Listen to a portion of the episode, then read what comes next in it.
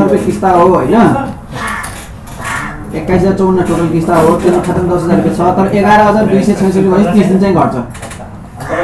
घट्छ